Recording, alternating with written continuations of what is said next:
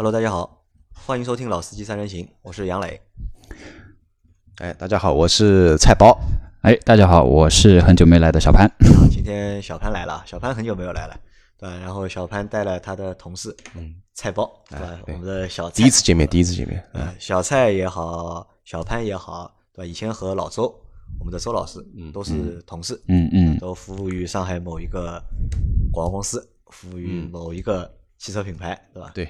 服务的是什么品牌？通用的雪佛兰，雪佛兰，雪佛兰，对吧？啊，雪佛兰，雪佛兰，哎，雪佛兰，你们干了多久了？雪佛兰就是毕业之后就干嘛，差不多十年，嗯，十年，啊，十年，十年。了，磨一剑啊，十年磨一剑，磨一剑。啊，打造中国的曼联。嗯，小潘，小潘，雪佛兰干了多久了？呃，五六年，五六年，五六年，哎，都是元老了，都是元老。对，其实也是看着，就是因为雪佛兰其实在中国进的也比较早。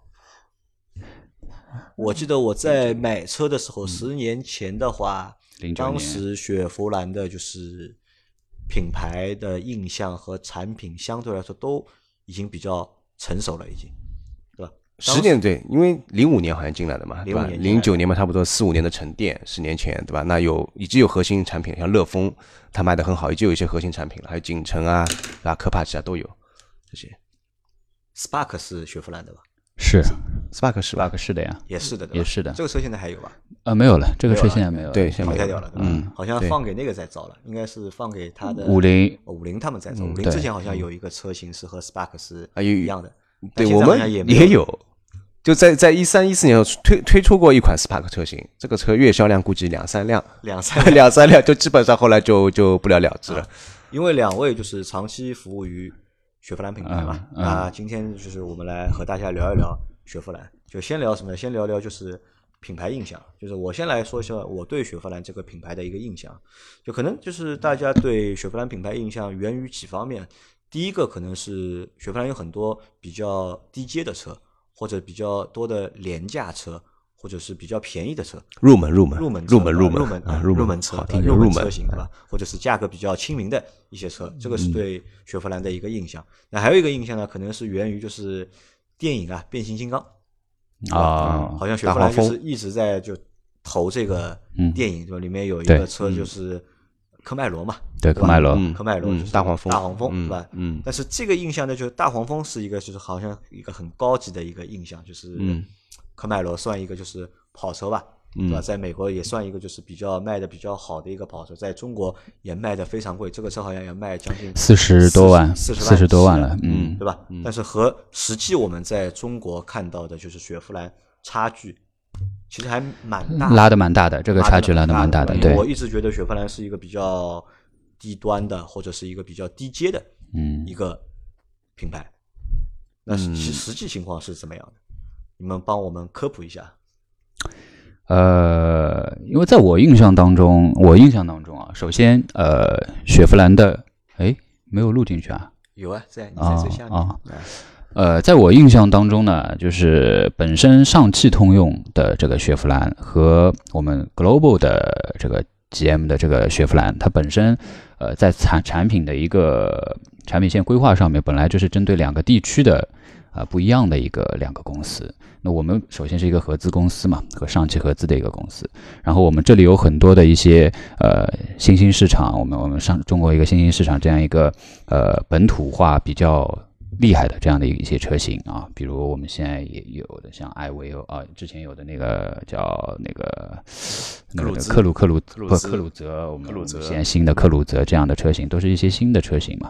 那在呃，美国本土的话呢，那它肯定都是一些呃年代比较悠悠久的一些车型啊，包括迈锐宝啊，然后嗯，Equinox 啊，他们 Suburban 啊，呃，那个途虎啊，那些那些都是非常悠久的一些车型，而且我们可以，其实大家都知道，美国的通用的很多的车都是大排量的车型，然后以皮卡 SUV 居多，对吧？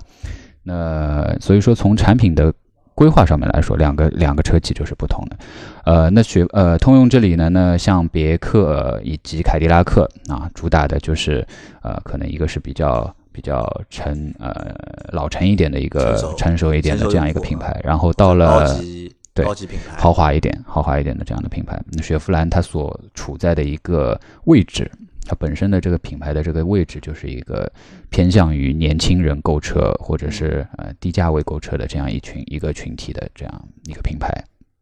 那我之前听过，就是你和我说过有一个就是概念叫 GM 和 S。SGM，嗯，对，这可能就 SGM 就是上海上上汽通用的 GM，通用那个 GM 就是 Global Global 的 General Motor，美国的通用汽车，对对吧？就是因为他们是两个，因为针对两个地区嘛，或者是就是两个市场，对，完全的两两个不一样的市场，它产品的策略或者是品牌的一个定位，嗯，就会有点嗯不一样，对吧？对。那雪佛兰在美国的话，情况怎么样？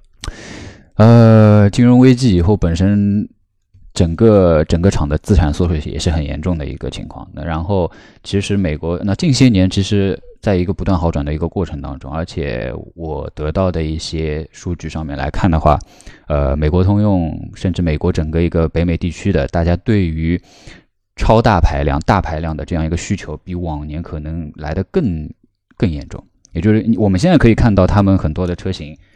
也开始做小排量涡轮的这样的一个车型啊，迈锐宝也有，然后创酷啊什么都是这种，呃，小排量涡轮增压的车型。但是北呃北美那边很多人还是对于超大排量的那些车型非常非常非常的看重，非常非常喜欢，还是喜欢大排量，非常喜欢。就是包括像日产现在不是也做二点零 T 的这样的发动机嘛？然后从他们的一些呃市场调研的一些数据来看，大家。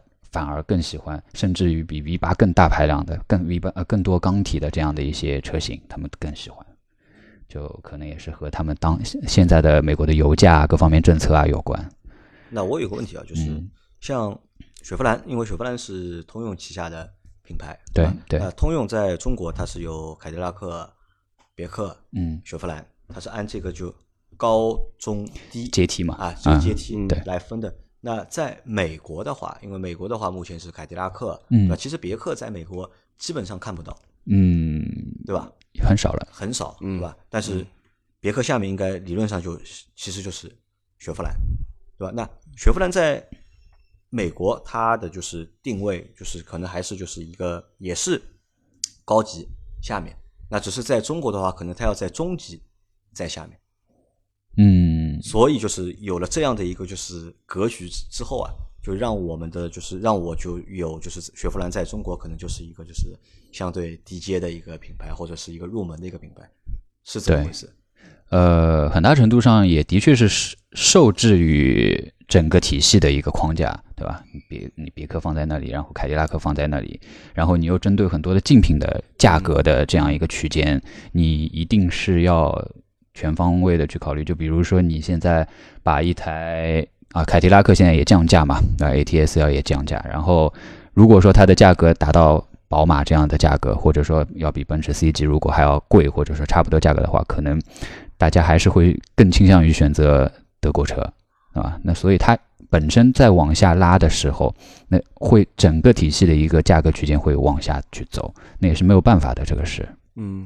就这两年还好一点，因为前两年就是在经销商卖车的时候，对吧？买车的时候，这甚至于是说消费者在别克和雪佛兰，他们可以看到就是产品差不多，价位也几乎接近的一些车型。那这两年其实是已经拉开了一定的，都拉就是说拉开了一点差距。那势必雪佛兰必须得往下，还要往下走，因为上面往下走了，所以下面还要再对对对对对，要把空间让给就是别克啊，对上面的一些中部的一些车型。对，那我我有个问题啊，就是雪佛兰品牌就是它的诉求到底什么？因为我们知道是说的最多的一句应该叫“梦创未来”，对吧？梦创未来，这个是之前一直在提的一个就是 slogan 嘛，是吧？对。那其实就是雪佛兰的一个就是它的真正的一个就是或者是它的一个主要的一个诉求到底是什么？我觉得怎么去诠释这个？你先讲，你菜包先说，菜包先说。就是说，因为从从我，因为潘老师比较专业啊，就讲汽车方面的一些东西，对吧？因为从我们做一个营销端的人来看的话，包括从那个消费者最近几年的变化来看啊，就是我们好像就是说时时刻刻是在陪伴着这群年轻人，这是他想要达到的一个诉求。就无论是说你在生活的各个领域，你会发现雪佛兰都陪伴着你。那举个例子啊，就是说大家喜欢有没有喜欢看英超的曼联？那雪佛兰其实也这几年都赞助了曼联这支球队，对吧？比如说大家喜欢玩游戏的，对吧？那最近其实雪佛兰在电竞上也有自己的动作，就是说电竞它去年搞了一场很大的一个活动，那跟电竞也相关。那相对于来说，还有像上海那个迪士尼，也是新开的一个年轻人就是喜欢玩的一个地方。那其实雪佛兰跟迪士尼也有一个很深度的一个合作，有个馆就是那个创界馆，嗯，就是雪佛兰赞助的，里面雪佛兰的创极速光轮，大家玩的都很嗨很爽。所以说，我们从营销这几年一直来看的话，它就是想要打造的一种是说我时时刻刻是陪伴你年轻人身边的一个品牌，这他才想去做一个诉求，陪伴年轻人，你的成长也好啊，你成家立业也好啊，或者是你刚刚步入职场也好啊，嗯，都能够找到这个品牌的影子，都能看到它。那小潘说，小潘觉得就是雪佛兰品牌是一个什么样的一个？呃，蔡老师说的是品牌层面的一个东西，然后如果从车型上面来看的话，那我一直是觉得雪佛兰是。为了来完成年轻人梦想的这样一个品牌，为了来完成年轻人梦想的一个对对使命感很强。对，就是年轻人都他他都是有一些，就你年轻的时候追求速度，追求激情，然后雪佛兰它其实造了很多具有这样代表性意义的车型，那只是你在国内不太能看得到啊。你作为如果是 General Motor 就你北美那样一个地区的话，你从以前的历史来看。就雪佛兰造了很多很多很多的这样来完成年轻人对于速度追求梦想的这样这这种梦想的这种车型在里面，而且我一直认为北美的雪佛兰它是一个很积雪很积雪的品牌，它积雪到就是让你用一个很便宜很便宜的价格拿到一个性能很优异很优异的产品，就呃当它呃追求于速度上面的话，那美国人可以把这个事情做得很极致。那我们我我我我们举例子，就是比如说我我们现在可以想到，呃，水平对置的发动机谁最早？水水平对置带涡轮的发动机谁最早？水平对置带涡轮又是后置后驱的车型谁最早？雪佛兰，雪佛兰最早啊！一九六几年的时候就有一台，啊，一九七几年的时候就有一台这样子的车型出出现了，对吧？比比比保时捷还早。然后那个时候对标的一个竞品就是保时捷的三五呃三五六 B 啊，就就那个车。而且马力上面是吊打人家的，所以说在那样一个积雪的年代，然后大家对于速度有追求、有热情的时候，雪佛兰走在非常前面，而且它又有一个一个四分之一这样的价格可以去买到这样的车型，所以我觉得它就是为了来完成年轻人梦想的。听上去杨老师这就像充值节目 啊，听到现在有点像充值的节目啊，不是不是不是，我们。我们都是讲一些事实，就讲一些历史。那为什么就是在中国的雪佛兰和你的就是说的那个积雪的感觉好像完全不一样？讲一点实惠的东西。我觉得就是在中国雪佛兰这个品牌好像我觉得有点点鸡肋。呃，不是积雪了，因为你前面说的是在美国很积雪嘛，但我觉得在中国雪佛兰好像我觉得还蛮鸡肋的。也是那个年代比较积雪，现在也大家都是趋向于比较。实用化比较实用啊，就家庭用车的这样一个方向，就全球的一个车子的一个取向，好像现在都是这个样子，已经没有那种当年大家为了追求那种很极限的东西在造车这样一种，呃，就那心思不花在这上面了，感觉已经心思不花，心思已经不在这个上面了。那现在心思花在哪里呢？我有一台车能够满足一个家用的需求，能够满足。对吧？一家老小对于一个用车普通人群用车的一个基本的这样一个需求，嗯，配置更高，舒适度更好，对对，油耗更低，就这些方面是现在很多的主机厂都在做的一件。那雪佛兰同样也是，呃，只是我们雪认识雪佛兰这个品牌呢，到国内的确是比较晚了，晚了之后那些好东西你都遇不到，然后。目前北美还在有的那些东西呢，又不适合国内的国情，对吧？大排量你不适合国内的国情，所以没有办法，你要完全的认知这个品牌的一个基因方面的一个东西，你只能通过影像资料，或者说你有机会旅游去玩自驾或者怎么样，对吧？只能通过这些。啊，那我觉得就是把你们两个人的内容结合一下，嗯，就雪佛兰品牌可能就是会有两层感觉，一个就是比较热情，对吧？嗯。有热是一个算一个比较有热情的品牌，就是这个叫官话，对吧？这个叫品牌的说法叫热情。嗯，其实用我的说法就是比较会营销嘛，对吧？比较会炒作也好，会搞搞事情，比较会搞事情，搞事情，比较会去做一些就是可能年轻人比较感兴趣的事情去做相相互的关联。那这是一方面，对吧？第二方面呢，就是像小潘说的，小潘说产品，对吧？产品的话，在美国雪佛兰可能是做大车，因为美国人喜欢大车。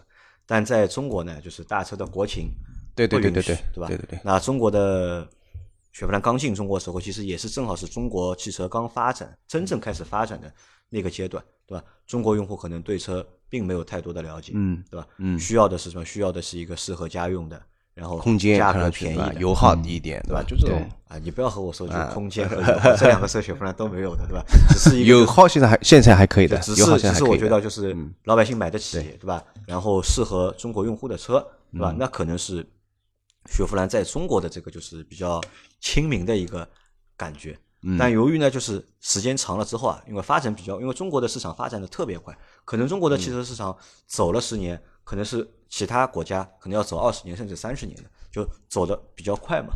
嗯，到现在来看呢，就是当年的那些就是优点或者是好的地方，到现在来看就是并没有延续下去，或者看不到了。嗯对吧？因为当时我觉得，在我在年轻的时候，在我十年前要买车的时候，我觉嗯得雪佛兰是一个不错的选择，因为太贵的别克我买不起，嗯，对？吧？如果你让我去买一个日系品牌呢，我又觉得有点老气，嗯对吧？自主品牌就当时不会考虑的，就当时就谁和我说要买自主品牌，对吧？我肯定会不开心的，对吧？那当时看雪佛兰的话，可能是一个就是我觉得算一个对我当时当时的我来说、一个比较不错的一个选择。但回头到现在，如果再去让我选雪佛兰的话，那可能啊就是选择的这个可能性，我觉得就不会太大了。嗯对吧？一从不管是从品牌也好，从就是产品也好，可能都没有比较适合我的和我比较匹配的一个产品。嗯，那可能这个也是就是目前我们为什么对雪佛兰的就是这个品牌觉得它有点点普通，或者有点点平庸，有点点甚至有点点低端，嗯对吧？嗯嗯那可能嗯是因为这样的一个情况造成的。还有呢，就是像前面就是小潘说的，就是可能受就是每个品牌在集团里面的一个使命，它是不一样的嘛，嗯对吧？你高级的事情由凯迪拉克去做了，对吧？那么成熟的事情由别克去做，去做对吧？那些可能就是年轻用户或者是低端市场，那可能就由雪佛兰这个品牌去承担，对吧？你们有没有嗯做过试调啊？就是你们的用户现在目前就集中在哪个水平？就差不多应该是九零左右的吧，就是三十岁左右的。九零后，对，而且就是说，如果是我们新推的一些车型，对吧？可能它的价位在十万左右的话，目标都已经放下九五后，嗯这样去看，就基本上可能你大学毕业两三年，对吧？就手上有点小钱了，对吧？然后它本身金融政策也蛮好的，那么你就很低首付就买辆车，买辆雪佛兰先开，肯定肯定应该不会是第二辆车了。就目前一些一些低价位车型不会是第二辆车，就是大学毕业首辆车开着玩一玩，然后是觉得还比较好，品品质嘛有点保证，合资品牌。如果从品牌角度去看，就是如果从品牌角度去看的话，你们嗯觉得就是雪佛兰品牌最吸引用户的是有哪些点？最吸引我从品牌上面，不从产品，从品牌上面去看的话，有哪些点是吸引用户的，或者是用户是因为这些点而买单雪佛兰的？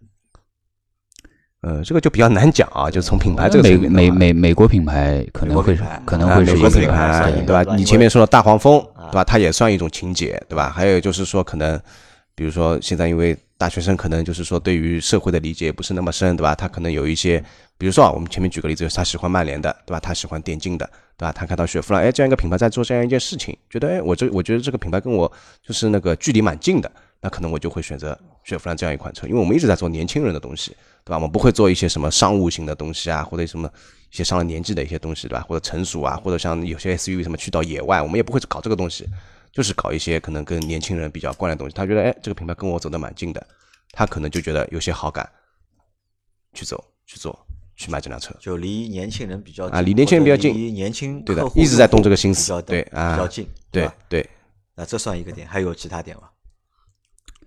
品牌两个嘛，层面啊一个是品牌合资品牌吧，一个是啊合资品牌，对吧？还有一个就是离年轻人比较近。嗯除了这两个，还有其他的吗？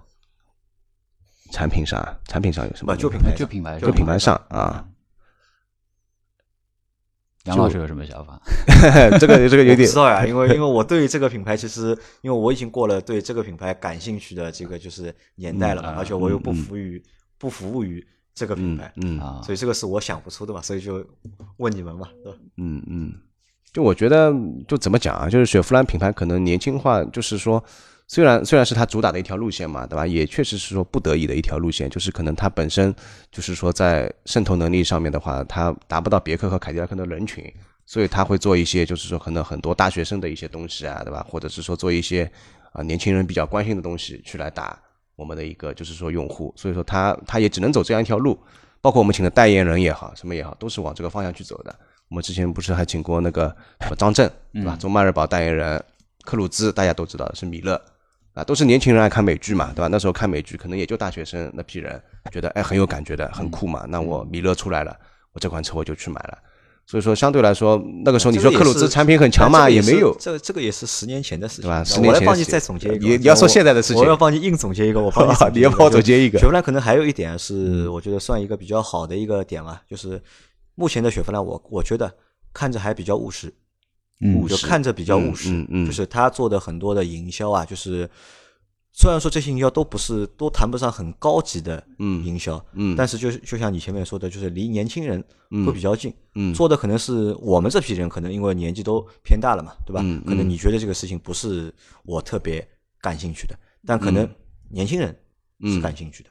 嗯，对吧？相对来说，我觉得还是比较务实的，就是比较认清自己的一个就是实际的一个定位。你们做现在做的那些营销的工作也好，做的那些活动也好，嗯，还都比较务实，对吧？这个也算一个，对对对对，这也算一个品牌吧的一个亮点吧，算。对对对对，就不讲虚的东西嘛，对吧？讲什么我人生如何成功，对吧？或者是我事业如何成功，不是这样去讲的。他可能就是讲是说我刚刚可能是说我现在的雪佛兰就是针对有一些就是啊起步，或者是说我的人生阶段，我现在结婚了，我事业小有所成了。聚焦的是这样一部分人，不会讲很空的，就是我今年签了个什么单子，我明天要飞海南了，我开着辆凯迪拉克怎么？不会搞这个这个花头，因为不是雪佛兰，雪佛兰就是我结婚了，我现在有孩子了，我的事业小有所成了，对吧？我要有一辆车，啊，这个价值回归啊，这个甚至包括 就是像你们现在的就是实际的工作当中，对吧？对对对，客户的要求也是搞点实在的东西，搞点实在的东西，不要搞 虚头巴脑，就是很很夸张的事情啊！对对对对对对。啊，那可能这个就是我觉得两方面原两方面原因吧，就一方面就是雪佛兰在中国的这个就是它的一个定位，可能就是在这么一个定位，嗯，对吧？就就是一个就是中偏下的一个定位，不管是品牌也好，还是产品也好，对吧？这是一嘛。二呢，就是因为目前的就是中国汽车市场啊，竞争啊，嗯，非常激烈吧？就我觉得非常激烈，可能就是以前雪佛兰品牌可能就是能够足以应付。那些就是自主品牌或者是韩系品牌，对吧？但是现在来看的话，因为大家都竞争激烈嘛，就被淘汰的那批人，其实我们讲雪佛兰最早进对标哪些品牌？福特、福特、福特、起亚、现代一些韩系，对吧？以性价比著称的，对吧？性价比著称，什么很漂亮外观著称的一些车，嗯，还有一些日日本的小品牌，比如说马自达，马自达，对吧？嗯，那个时候可能还没有，就是不会去和就是自主品牌去对标吧。但我们现在来看的话，可能你们你们当时的那些就是对标的那些品牌，现在做的都不太好。对对对对，不太好的原因很简单嘛，其实就是因为被自主品牌吃掉了嘛。对吧？他们的那些量可能就是被自主品牌吃掉，甚至就是为什么我们现在对雪佛兰品牌也觉得越来越鸡肋的原因，也是在于就是自主品牌的崛起，自主品牌的产品的崛起，嗯，对吧？对，有影响。些对。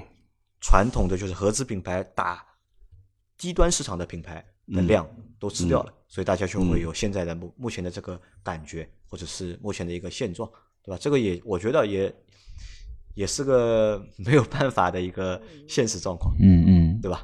对品牌的营销，你总归是跟着市场来走的嘛，对吧？因为市场怎么变化，你才会做出什么样的一个应对。本身现在市场就是这个样子，我们也不可能去坚持一些，对吧？假大空的一些东西，还是往这方说的这这一部分说的有点点消极啊，对吧？本来是 指望你们两个人能够很沉重的一个话题，对吧？本来是指望你们两个能够吹吹牛，对吧？你们吹牛，我可以去戳破你们吹的牛，对吧？后来我发觉好像你们也。真的是比较务实，对吧？嗯因为杨老师定调了嘛。你说他中低端，我们觉得是年轻人入门，对吧？是符合年轻人第一辆。他好在选择，他好在有他尴尬的地方，对吧？品牌品牌放在那里，定位放在那里，但他也有好的地方。他作为那个这样一个那么大的全球的品牌来说，它的产品线非常齐全，产品线齐全，它的研发能力非常强大。就不管是你哪怕不是全球车型，你只是一个上汽通用的一款呃地方的自主车型的话。那可能它也是有一个非常强大的后台去帮它做研发的，这个是很多的呃自主品牌或者说大厂的底蕴在哪里？对，大厂的底蕴放在那，这个真的不能小看这一点，不能小，不能小看这一点。好，那我们来聊聊产品，前面聊了品牌了嘛，品牌可能就这么回事了，对吧？嗯，我们来聊聊产品啊，就小潘其实对产品会更熟悉一点，对吧？我们你觉得就是在。目前雪佛兰那么多车型里面，对吧？你觉得哪几款车型是值得你推荐的，或者是你觉得是能够代表就是大厂的这个就是能力的？呃，我最推荐的一款车型肯定是探界者。探界者，对这款车型是我觉得目前雪佛兰在国内在卖的所有的车型里面，我觉得是呃性价比最高的一款车型，性价比最高，而且是你开这台车你会觉得你会呃不会觉得这台车你买的后悔的一台车。那具体说一下，就是讲讲实力，不要讲性价比，讲讲实力，哪些方面实力摆出来，哪些是东西能够证明它的性价比高？呃，我我我我去开，因为我不是很喜欢，我不是很喜欢，我我原本啊不是很喜欢 SUV 这样的车型。我我以前节目里面也谈过，然后呃，探界者我开了之后，让我觉得这台车首先是一个非常好开的一个 SUV，它就是不像我传统意义感觉 SUV 是一个很笨重的，很一方面笨重，然后开起来也是很沉，就是很不灵敏的这样一款车。呃，探界者它。在这这两方就就转向啊，然后操控啊这方面，我觉得是做的蛮蛮到位的一款车。另外最突出的是它的一个动力，以及很多的一些车内的设计的小细节，这个都是我觉得它作为一款全球就北美那边卖的非常非常好的一款车型的这样一个历史底背景在，那有它的一个道理啊。它一方面现在两点零 T 的这个发动机是目前两点零 T 加九 AT 九 AT 九 AT 对这个价位里面应该是没有任何一台车可以有九 AT 的这样一个配置了。探界者现在卖多少钱？十十七万十七万九千九到二十四万九千九啊，二十四万。它两点零这这个这个这个两点零 T 现在终端的价格，你想优惠优惠个四五万下来，也就大概。十十七万、十八万这个样子，就十十七八万，对，十七八万以内嘛，对吧？我们十七八万可以买一个两点零 T 加九 AT 的。一个动力总成，对对对对，对吧？嗯，相对来说啊，这个可能和同级两两百六十匹马力了，两百六两百六十匹马力，四百跟四百的扭矩，对吧？这个其实已经很很好了，这个这个参数已经好，而且值得表扬的就是它那个九 AT 非常非常平顺，探界者扭矩有四百，四百。有四百的话，我看一下，就是好像目前 SUV 里面好像还没有看到有扭矩四百的 SUV。对，它扭矩非常大，然后你基本上你起步，平时起步不用全油门，你可以感觉到前轮打滑的。它十八十八寸的轮胎都是可以打滑的。呃，九 AT 非常做的平顺，而且换挡的逻辑各方面，然后换挡的速度，我感觉也是，虽然它是从以前的那个六 AT 改过来的，然后它都是。和那个六 AT 的这个换挡的感觉完全完全不一样，它那个非常的快，换挡非常快。的车大家诟病的最多的就是它那套变速箱，对吧？哎，思考人生的变速匹配嘛，对对吧？发动机可能没有什么太大问题，就无非就通用的发动机，无非就是最大的一个缺点就油耗可能会偏高，对吧？但是动力其实是没有问题的。对。但是大家吐槽最多的就是它发动机和变速箱的匹配，对对吧？然后就是两个东西配在一起，好像永远就配不出就是好的一个结果。对。但是在新的就是两点零 T 加九 AT 上面，就其实已经解决了，完全解决了那个问题，对吧？完全完全是我目前开过这个价位里面，我可以说平顺性最好的一台车。好，那问题来了，就是其实我是今天第一次知道，嗯，这个发动机的扭矩有那么强，四百，嗯，那为什么在之前的这种宣传的里面好像都没有提到过呢？就可能可能是 可能是我就是说我们其实一直都有在提这一点，但是可能就是消费者是不是真的 care，就是说这个。动力就是这个数据的一个强劲，对吧？可能因为探界者刚出来的时候，这个时候 SUV 市场已经有好多款主流产品了，像什么途观啊，像什么开那个丰田那个什么呃 RAV4 啊，对吧？还有像那个 CRV 都已经有在这那那边。可能大家对于就是说一辆 SUV 可能是不是要有这么强劲的一个动力，可能并不是它第一考虑要素。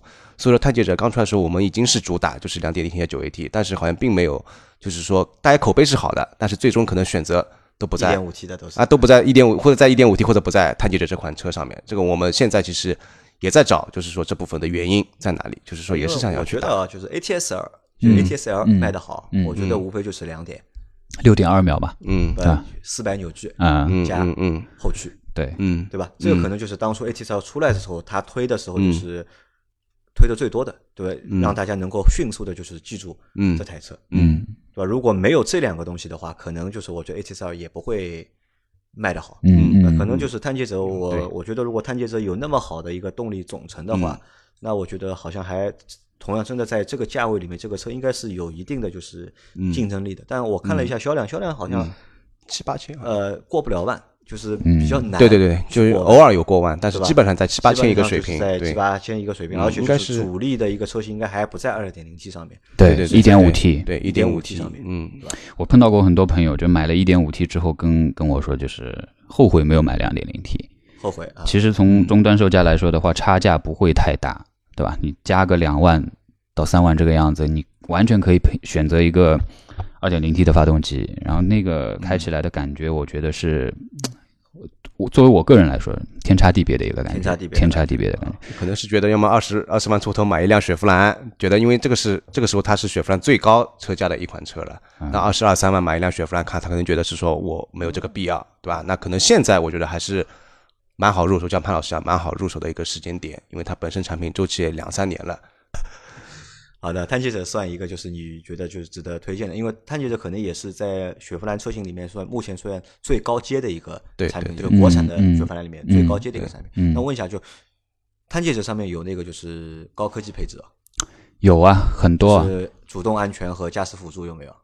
呃，都是有的。主动安全的话呢，它现在也是有就是行人识别嗯自动刹车的那个功能，然后呃偏道辅助，就偏道之后你会有那个座椅提醒，然后或者是报警的那个也也都是有的。它有车道保持吗？车道保持有，也有，也有其实也是有的，对吧？嗯这些这些功能对，需要加装吗？不用加装，不用加装，这个不用加装。顶配车型对吧？顶配车型有那，顶配车型上，然后呃一点五 T 也是顶配车型上面这些都是有，嗯，也会有？也也有。啊，那这个车看着就是好像它唯一不好的就是它没有那个 ACC 自动巡航，它没有 ACC。它没有 ACC，它不像迈锐宝 XL 它是有 ACC 的。那如果它如果没有 ACC 的话，它怎么做那个就是车道保持啊？车道保持的话，它只是控制 ESP 啊，就是它控制某一侧车轮，把它转速变化之后，把车弹回来嘛。然后 ACC 是那个，就是你跟车车的啊跟车的时候，它会自动识别前车距离、速度嘛，对吧？就它是没它不带 ACC，它没，它有它有它有那个自动呃那个叫定速巡航但是不是不带 ACC 的定速巡航。不带 ACC，所以我觉得这个功能是 ACC 是有的，很没 ACC，它 ACC 是就是你可以根据前车速度跟随，嗯嗯就自动变速，嗯，但嗯你你的自动巡航是你要自己，你发现有车了，你要踩脚刹车嘛，啊对，对吧？嗯嗯嗯，就这个功能，其实我觉得蛮鸡肋的，蛮鸡肋的蛮鸡肋，我不喜欢用。啊，其实还蛮实用的。那它会自动收油的呀 A A C C 我是觉得好好用的，但是没有 A C C 的自动巡航，我觉得都是挺鸡肋啊，对吧？就没没意义嘛。对，好，那这个车是你觉得推荐的？哎呀，推荐的原因很简单，就是因为你觉得它的性价比最高，对吧？也能够代表目前雪佛兰里面就是最高阶的一个产品，对吧？嗯啊，那么我们再再来换一个说说啊，就是因为很多用户就是发消息给我们，嗯，说我们从来没有聊过迈锐宝 迈锐宝，啊，屌丝三宝嘛，对吧？就是迈锐宝应该也是雪佛兰的第一台 B 级车，呃也也只有一台 B 级车，对吧？而且它还有是，就是我看了一下价格，应该是目前合资品牌里面嗯，最便宜的一台 B 级车了。呃，就目有景程，还有景程，之前有景程吧，对吧？景程现在没了景程上，因为它定位是中高级旗舰嘛？中高级车型，因为景程当时应该也还不算，就是说中高级车，它不算旗舰车。对，它不算旗舰车。那其实迈锐宝在当时就梁朝伟的广告嘛，大家应该都很有印象。我也去美国跟了一下，这个你去跟还蛮有感觉的啊我们 说说说啊说说说蔡老师梁朝伟和和和梁老师的故事。啊，梁老师很平易近人，眼神跟我交流都很自然，对吧？很自然就是没有什么明星架子，对吧？那最主要是说他当时的出现，以及迈锐宝那个时候第八代的外观，确实是好看，对吧？肌肉造型，然后尾灯印象很深的那个东西，对吧？那可能就大大部分粉丝是对那个第八代比较有印象，还是说现在新的迈锐宝 XL？因为 XL 现在和之前的迈锐宝都在同堂销售，这两款车都有，XL 就档次比它再更加高一点。比之前的八代迈锐宝，所以说这两款车型确实是代表着雪佛兰的 B 级车里面中高级旗舰啊，因为其实。在迈锐宝刚上的时候，其实我们看，就当年就是 B 级车其实还蛮多的，嗯对吧？多多多卖的好的有凯美瑞，迈腾、日系三强嘛，对吧日系三强都日系好三强。那个雅阁凯美瑞雅阁啊，天籁，天籁？但是对对对对对那些车都有一个共同的特点，嗯，就是看着啊都很成熟，商务气息啊，嗯或者有商务点老气气息浓厚啊，就看着都嗯比较老气。但是迈锐宝那个时候一上之后，就觉得这个车好像就明显和他们的感觉是不一样的，就气质上面是不一样的没有那么老成或者没有那么老气的感觉，对对吧？更有一些就是年轻的感觉在里面。对对对对对，那个时候做做做这个东西，那时候也是个风险嘛，因为这个行当里面本身 B 级车它都是讲究商务的，你突然之间出现这样一款可能以肌肉造型，或者是说以一种出格尾灯造型来来博取大家眼球的，可能会有一些风险。我们会觉得是说买十七万左右车的人都是还是追求一定档次的。那其实迈锐宝那个时候应该就是说，其实上市一年之后销量还是非常喜人的，那时候一一个月可以卖一万多台。所以说也是还不错的了。那时候对对对，能跟雅阁什么和什么抗衡一下，稍微。对。那到现在的话，就是迈锐宝情况怎么样？因为现在后来是出了 XL 嘛，就是有了一个就是新的版本嘛。XL 就是呃北美的九代迈锐宝，正儿八经的九代迈锐宝。XL 才是就是正儿八经的，就是九代迈锐宝。第八代也是全球车型啊。呃，第八代它也是，就我们之前我们说就梁朝伟梁朝伟那一代也是全球，后来不是我们中间有一个小改款。呃，对我们小改款这个是市场上是个全北美没有的。对，那个是北美上面没有的。然后 XL 又是就北美上的第九代，就是我们这里叫 XL。那第九就 XL 和就是那个迈锐宝有什么区别？因为这两个车应该现在同同堂在卖嘛。同堂在卖，对。然后估计就就中间换换小小改款那代快要就是停产不卖。小改款那代对那个要不卖，对对对吧？嗯。那新的那个就是我看新的就是 XL，就是它有什么特点吗？新的 XL 呢？新的 XL 是这样，就是我们接下来，因为我们之前 XL 是一点五 T 的动力总成和那个两点五的动力总成，那个时候出来的时候，那呃。接下去全部会换成两点零 T 的发动机的这个车型，就啊，现在全部都是那个 Redline 嘛，就两点零 T 的两点零 T，对，然后呃还会有一点三的迈锐宝，嗯，一点三 T，一点三 T，一点三 T，对，三缸的一点三 T 的。迈锐宝。那两点零 T 呢，是我那个就是前段时间开过的一款，就这这这款车我是开过了，然后给我最大的印象就是和原来的迈锐宝不同啊，就是。动力真的是好的太多太多太多。它那个 2.0T，呃，和探界者的 2.0T 不一样。它的那个 2.0T 呢，是和现在凯迪拉克 XT4 上面那个 2.0T 可变缸的 2.0T，动力没有探界者上面那个 2.0T 来的高，但是它整个一个发动机的呃构架都发生了变化，更趋向于呃节能省油这一块，然后呃主动热管理这一方面也是做的非常的先进了，其实。那，呃，这款车我之前开过二点五的迈锐宝 XL，那那那个车的动力我是觉得是不行的，就是肉嘛，嗯，对你作为一款两百匹马力的一个自然吸气车的话，它其实油门的响应非常的不好，所以那个二点五的迈锐宝也真的卖的不怎么样。当然那个时候都买一点五 T 的迈锐宝，两点五的卖的也不怎么样。作为一款旗舰车，我觉得在这个价位里面，你放到旗舰这个等级，你是一款这样子的车的话。有点对不起迈锐，就就迈锐宝这样一个名字，其实对。那现在二点零 T 上来了之后，反而我觉得是可以挽回它的这种颜面了，颜面的，真的。就我开过下来，觉得动力非常非常不错。除了它的九 AT 匹配没有探界者上来的那么平顺之外，呃，整车然后灵动性稍微差那么一点点之外，别的都还。蛮蛮到位了，已经，起码你动力提升了之后，你会感觉整个一个走行性能是有非常大提升的，相比一点五 T 的车，以及你在包括过弯啊这这样动力输出上面，它的一个衔接性会要比一点五 T 的车来的更好。但它还还会有一个一点三 T 的版本，对吧？对，它低版本的一个低配低价位的就是一点三 T 的一个版本。那它那个一点三 T 呢，和我们那个沃兰多上面那个一点三 T 还不一样。它也是两个体系下面的一个发动机，新的新新平台的发动机，我们叫 CSS，叫新新平台的一个发动机。啊，那这个车你如果推荐的话，如果推荐这个车的话，你觉得这个车最大特点除了就那个发动机了，还有样子也蛮好看的，样子也不错，样子也不错，样子也不错，对吧？啊，它怎么说呢？它的很多的调教从外观上你能看得出来，就比如说它的避震行程很长。它车车身抬得很高，就那种感觉，就是和美国肌肉车是很接近的这种样子造型。但是你从我们很多人觉得啊，车子放低一点好看，对吧？嗯，就他们那里，你可能觉得你你从侧面去看，哦，轮拱和轮胎之间的间隙很大，很大，你一个多拳头都能塞得进去嘛。嗯，但外观上面来说的话，对喜欢的人来说也是，它那种风格就是不一样的，就蛮有特色，蛮有特色的一个风格。那时候我们做营销的，那时候说那个前脸跟那个大黄蜂啊，还有有有有一点传承，有一点像啊，大家可以自己去店里面看一看，这个样子是有一点感觉的啊啊。好，那我们来再来说说这个，就是说说科沃兹，对吧？科沃兹应该也是就是嗯，就是销量最高的，呃，算目前雪佛兰就是卖的最好的一台车了，嗯对吧？嗯嗯，那这个车应该也是一个就是中国特供车，对吧？它不是一个对全球车型嘛？对。因为当时是当时我记得当时卖的最好的应该是克鲁兹嘛，对吧？克鲁兹卖的比较好，后来出了一个就是科沃兹，对吧？科沃兹，那这两个车其实有关系没有关系吧？应该没有关系，是其实是没有完全没有关系就是。名字上面有点点对像，对对，其实是没有关系。对对，杨老师忽略就是前面是克鲁兹卖的很好，然后中间被你跳过了，就后来克鲁兹卖的不好了。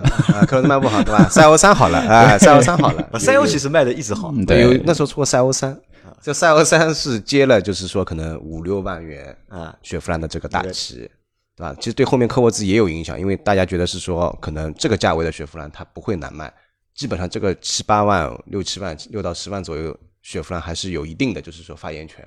那科沃兹出来，确实就是说是让大家看到了这个实力，卖的是是也是差不多销量的，卖的蛮好的。我觉得可能就是科沃兹算什么？科沃兹算就是一个就是大厂啊，嗯，对这个市场的一个判断之后啊，对对对就是通过自己的一个方式，对去造就是真正适合针对市场的一个车因为我们去看所有的就是大的就是合资品牌，他嗯们都会有一些就是针对当地市场研发的车型，比如说大众最最明显的就是朗逸嘛，朗逸就是它的朗逸嗯其实做了之后其实是很成功的。自从他成功了之后，就所有的就是合资大厂都学他的样子嘛，出中国特供款。嗯。因为科沃兹这个车我是没有开过，嗯可能嗯我在上海看到的几率也比较小一点。嗯，或者是不是你看到根本就没有认出来？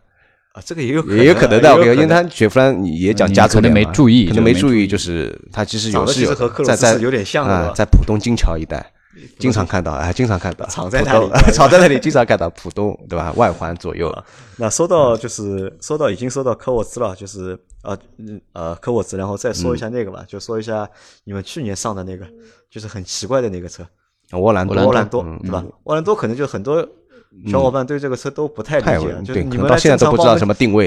正常帮我们解释一下，这个车到底算一个什么车？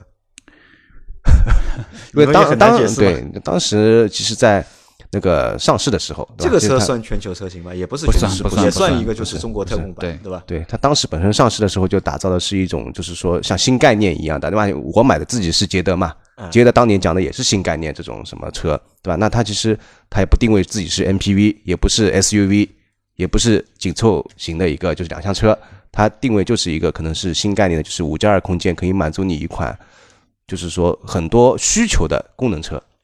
但是就是可能就是因为这样的一个，可能这个市场并不是特别大，然后它本身定位也不是非常的一个清晰，所以说目前来说，沃兰多它的一个销量并不是特别的高，但是实车我自己看下来还是蛮漂亮的。上星期我老婆还跟我一起看到这辆车，就是说觉得还蛮好看的，还蛮好看因为本身我们自己买捷德的嘛，嗯也是差不多，就是有点同类项的一个车型，他觉得这个车还不错。那一问价格也不贵，就一问可能要大概十七八万，当然其实也没有十四五万，对吧？十三四万差不多就能买了啊。但是现在销量可能你们潘老师分析一下，销量为什么也不高，对吧？反正太贵了吧？我觉得就很简单，你觉得还是贵对吧十三四万还是贵十三四万贵好吧？嗯你看 G 幺六才卖多少钱，啊、对吧？G 幺六现在大概嗯优惠下来大概十二万就能买了，就对对对对，那所以说其实现在市场也是一个也也是一个反馈嘛，对吧？就是这样一个水平。那可能之后再看我们这边有什么调整，或者客户这边有什么调整来看。好。那我们最后再聊一台车，聊一台就是也是台新车吧，这个是克鲁泽，对吧？很新很新。很新很新很新很新克鲁泽，而且啊。就是这个也是，就是我说实话，就是有点让人唏嘘啊。嗯就是这个车作为就是雪佛兰的一台新车，其实它从上市嗯。到现在，其实说实话是没有什么就是太大的声音，或者我是之前是根本就不知道新上了一台这个车。嗯嗯，我我是直到今天是在我家的门口电梯里面看到了这个广告，嗯我才想起来哦，今天我们正好来聊雪佛兰，哎，这个什么车啊？嗯克鲁泽，嗯对吧？我们来和大家的解释一下这台车吧。我相信就是很多小伙伴可能对这台车是杨老师是不是因为这个这个名字跟克鲁兹太像了，所以说你可能出现了你也没留意？因为它确实不是一个改头换面，就是这个名字，名字它叫克鲁泽，人家看上去感觉跟克鲁兹很像，所以说也容易被忽略掉。但他英文名字蛮屌的啊，蒙扎，蒙扎，蒙扎，哎，蒙扎，蒙扎，一条 F 一的赛道。因为我是从就是一个用户的视角去看待所有的就是汽车和品牌的，我觉得如果很多东西我如果没有看到过的话，可能就是很多嗯消费者和会和我一样，他们也会触及不到或者不了解。那这算一个什么车型？也算一个，就是它是一个全球车型吗？呃，它同样不是一个，也也不是一个，不是一个全球车型。那克鲁兹和它也没有什么大的关系，也没有关系，没什么关关系。对。那呃，蒙扎，那蒙扎就是一个，你可以把它理解为就是一个很偏向于运动感觉的这样的一台车，给年轻人运动感觉的这样一台车型。然后它的一个定定定位呢，它肯定也是没有科鲁兹来的高，然后会比科沃泽啊科沃科沃兹在科鲁兹科沃兹高一点的这样中间一个区段，从价位上面来看，它这样的一个区段。呃，目前因为我也没有开过这台车，我也不是我也我也不是很清楚这台车具体什么样子。快，最近应该就能开到。对，然后同事那里他是就开过一点三 T 的这个这个车，然后跟我讲是。三缸发动机调教很激进啊，起步非常快啊，因为现在所有的三缸调的都非常激进，起步非常快。然后说起 起步的时候你可以吊打很多车，然后你不能往后再开了。过了八十之后就对你过了八十之后那也没办法，你三缸的车都这个样子。嗯，那可能啊，就是我觉得我们前面说了三台车，就是科沃科沃兹对吧？嗯，沃兰多嗯和就是克鲁泽，那这三个车都是。中国特供车型，对吧？或者是针对中国市场研发、对生产并销售的车型，对。那可能这个也是就是雪佛兰本土化做的比较好的一个就是一个点。对，它有一些特供车型，就相对来说有一些特供车型，可能像科沃兹就卖的很好，对吧？但克鲁泽就是要看市场表现。其实前面潘老师讲的那个新克鲁兹，它就是属于相对来说比较失败的一个，就是本土化的一个。就新推出新克鲁兹，对吧？就不是现在，现在是全新克鲁兹，全新克鲁兹应该也是全球车型的，也是全球车型。就是新克鲁兹当中有一代一四年出的，确实一下子就是可能把克鲁兹的一个名号就可能打打低了，就是没有那么响了，有点低下来了，有点低下来。所以说本土化就是它也是一个风险吧，就是因为现在这款车它第一个月还没有销量出来，可能等到这两个月之后可以看一下市场的情况，它会怎么样子，对吧？那总体预计啊，就我估计啊，这个车估计销量呃 不会太好，我觉得不会太好，因为从就是知名度上面，或者是从就是新车上市的传播上面来看的话，啊那你那你这一说嘛，我们好了，我们没有到位啊，我们没有到位，我们难做了，对吧？这一段可能要，对吧？那可能就是那我们就是这个产品也不聊了，因为聊不出什么太大太多花样，因为首先这些车我们都没有开过，对吧？一是接触的比较少，二呢就是可能在这些车对。他们对口的那些就是目标市场啊，嗯，也不在我们身上，嗯，那可能这个问题就是总结一下或者回顾一下，就是我认为啊，就是雪佛兰可能有一个点要去改进的，嗯，什么点？就是我们现在像我们前面聊天的时候说的那个，就可能我们在做营销的这个传播这个过程当中啊，可能我们对这些实际的消费者，嗯，还是比较陌生。嗯，还是比较远，因为我们看很多车型都是我们在一线城市都看不到嘛，对吧？都是在可能在三线城市、四线城市，甚至是五线城市，我们才能看到，对吧？那这些车对这些车或者这个品牌对一线城市或者二线城市用户来说，会越走越远，或者越来越疏离，或者会越来越觉得陌生，对吧？对。那这个我觉得是你们就是做营销的人，对吧？嗯，做宣传的人，对吧？要去。考虑的一个问题，我们只能建议吧，我们建议吧，但我们也也也会去发现一些问题，对吧？因为但相对来说，就是说怎么讲呢？就是雪佛兰本身它也是想往着一种积极方向去走的啊。他讲的一种什么梦窗未来也好，就是说我们当它是一种正能量吧，对吧？二三线城市、三四线城市也会慢慢的去铺开，就是讲这种正能量的一些事情。因为可能现在一线城市确实这种价位的车型，一线城市它的份额并不是特别的大了，所以说我们。也是会把，就是说，可能品牌精神这个东西啊，往二三四线城市去渗透。比如说，我们前面讲就是电竞这个东西，其实二三四线玩的人，有玩游戏的人肯定很多的呀，嗯，对吧？那慢慢的去渗透这样一个事情，并不是说我们目前还是只针对一线城市在去做一些事情。